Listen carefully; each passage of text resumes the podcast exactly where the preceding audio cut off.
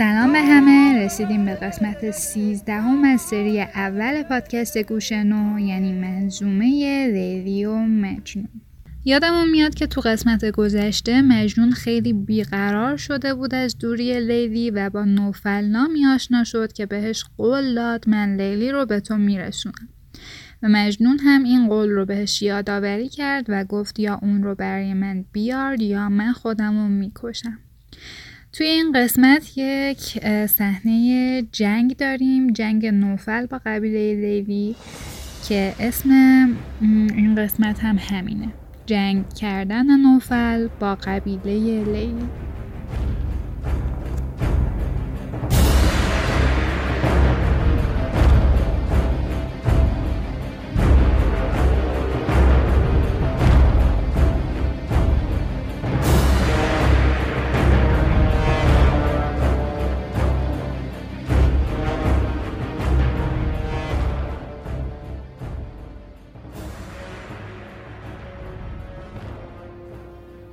نوفل ز چنین عتاب دلکش شد نرم چنان که موم از آتش.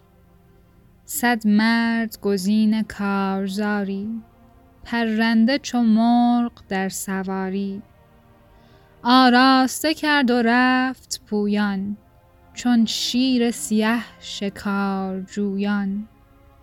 چون بر در آن قبیله زد گام قاصد طلبید و داد پیغام. لیلی یمن آورید حالی ورنه من و تیغ لاابالی. چون قاصد شد پیام او برد شد شیشه مهر در میان خورد. دادند جواب کین نراه است لیلی نه کلیچه قرص ماه است. کس را سوی ماه دسترس نیست. نه کار تو کار هیچ کس نیست. شمشیر کشی کشیم در جنگ. قاروره زنی زنیم بر سنگ. قاصد چو شنید کام و ناکام باز آمد و باز داد پیغام.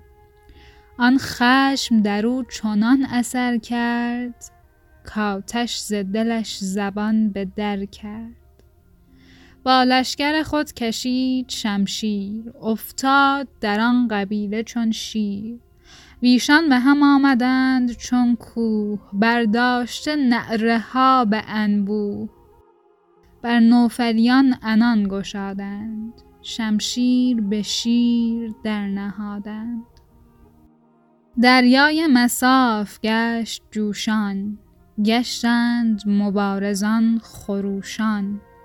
هر کس به مساف در سواری مجنون به حساب جان سپاری. هر کس تللی به تیغ می کشت او خیشتن از دریغ می کشت. گر شرم نیامدیش چون میغ با لشکر خیشتن زدی تیغ. گر خنده دشمنان ندیدی اول سر دوستان بریدی.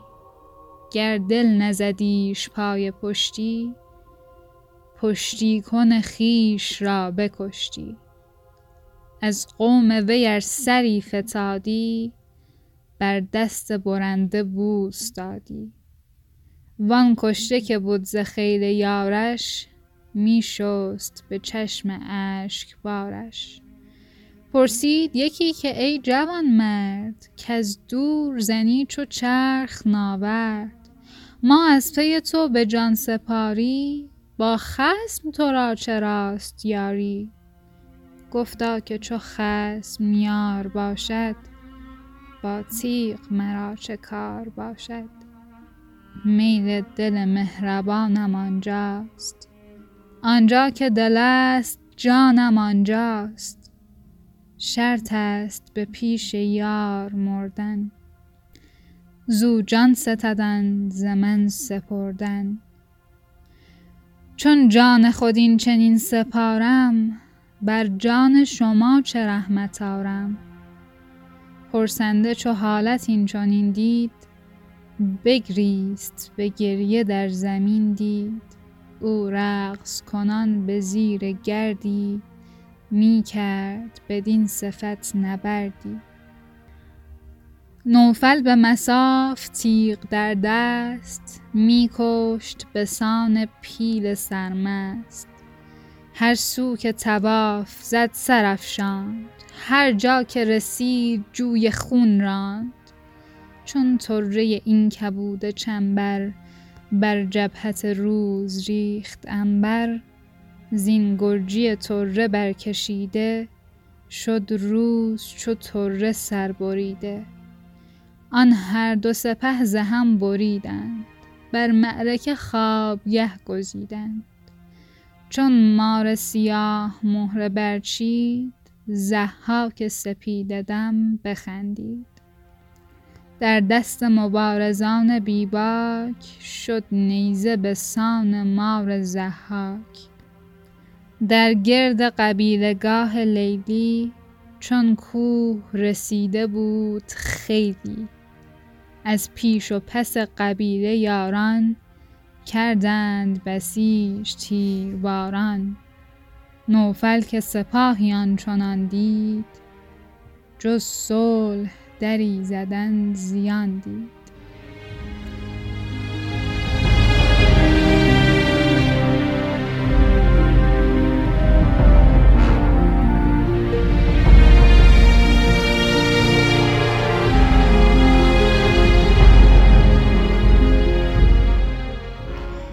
خب رسیدیم به قسمت معنی و توضیحات یادتون باشه که ما در پایان هر قسمت داستان اون قسمت رو به صورت روانی دور توضیح میدیم و اگر لغت دشوار یا بیت سختی داشته باشه به طور مجزا معنیش می‌کنیم. خب توی قسمت قبلی یادمونه که مجنون احساس کرد نوفر قولش رو فراموش کرده به خاطر همین براش چند بیتی خوند. با مضمون اینکه آقا تو سر قولت باید وایستی در شعن آدمی مثل تو نیست که بخواد به قولش وفا نکنه.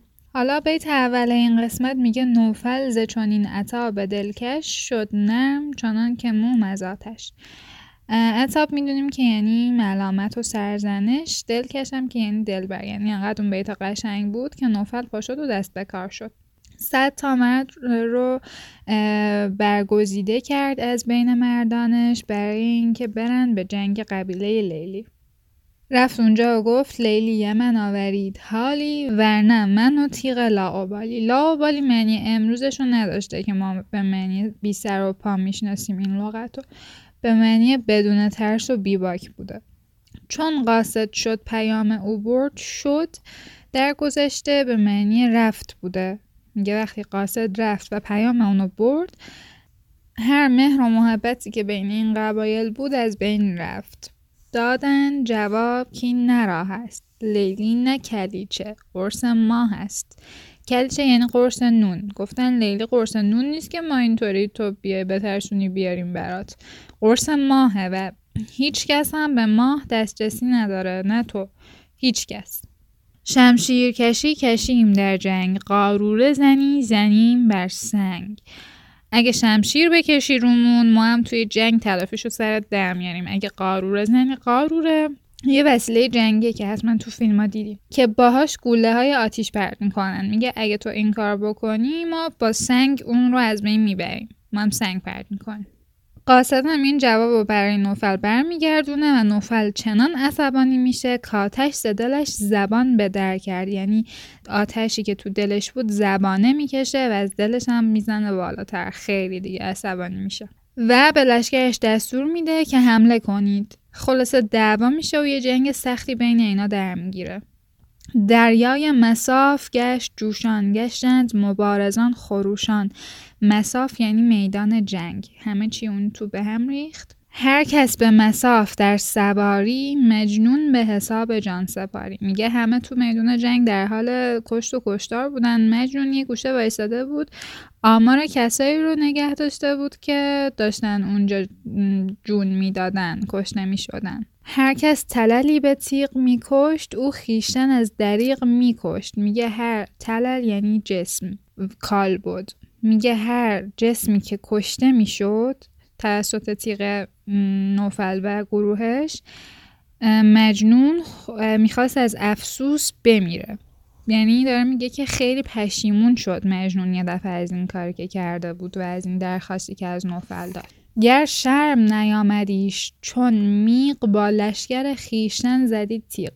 میگه اگه خجالت نمی‌کشید مثل ابرها که با هم برخورد می‌کنن و سائقه می‌زنه اینم می‌رفت با گروه خودش میجنگید که جلوشون رو بگیره. گر دل نزدیش پای پشتی پشتی کن خیش را بکشتی. میگه اگه دل دلش بهش پشت پا نزده بود این می‌رفت پشتی کن خیش یعنی حامی و حمایتگر خودش رو میکشت یعنی نوفلو. از قوم ویر سری فتادی بر دست برنده بوس دادی. میگه اگه از قوم خودش یعنی گروه نوفل کسی کشته می‌شد این انقدر خوشحال می‌شد که می‌رفت دست کشندش رو هم بوس می‌کرد میبوسی ولی وان کشته که بود خیلی یارش میشست به چشم اشک بارش میگه ولی اگه یه نفر از سپاهیان یارش یعنی از سپاهیان لیلی کشته می‌شد اونو با اشک چشمش میشست. انقدر که ناراحت می‌شد و برش عزیز بود. حالا یکی میاد ازش می‌پرسه که ای جوان مرد که از دور زنی چو چرخ ناورد. ناورد زدن یعنی چرخیدن. میگه که ما همه وسط میدون جنگیم. تو چرا اینجا بایستادی دور خودت میچرخی. مثل چرخ. ما از پی تو به جان سپاری با خسم تو را چراست یاری میگه چرا داری به حال دشمنت گریه می‌کنی؟ ما اینجا داریم جونمون واسه تو میدیم. گفتا که چو خسم یار باشد با تیغ مرا چه کار باشد؟ میگه وقتی دشمن من یارمه چطوری انتظار داری دست به شمشیر ببرم؟ حالا نوفل و اینا هم شدیدن مشغول کشت و کشتار بودن اون وسط. تا اینکه چون طره این کبوده چنبر بر جبهت روز ریخت انبر زین گرجی طره برکشیده شد روز شد طره سر بریده.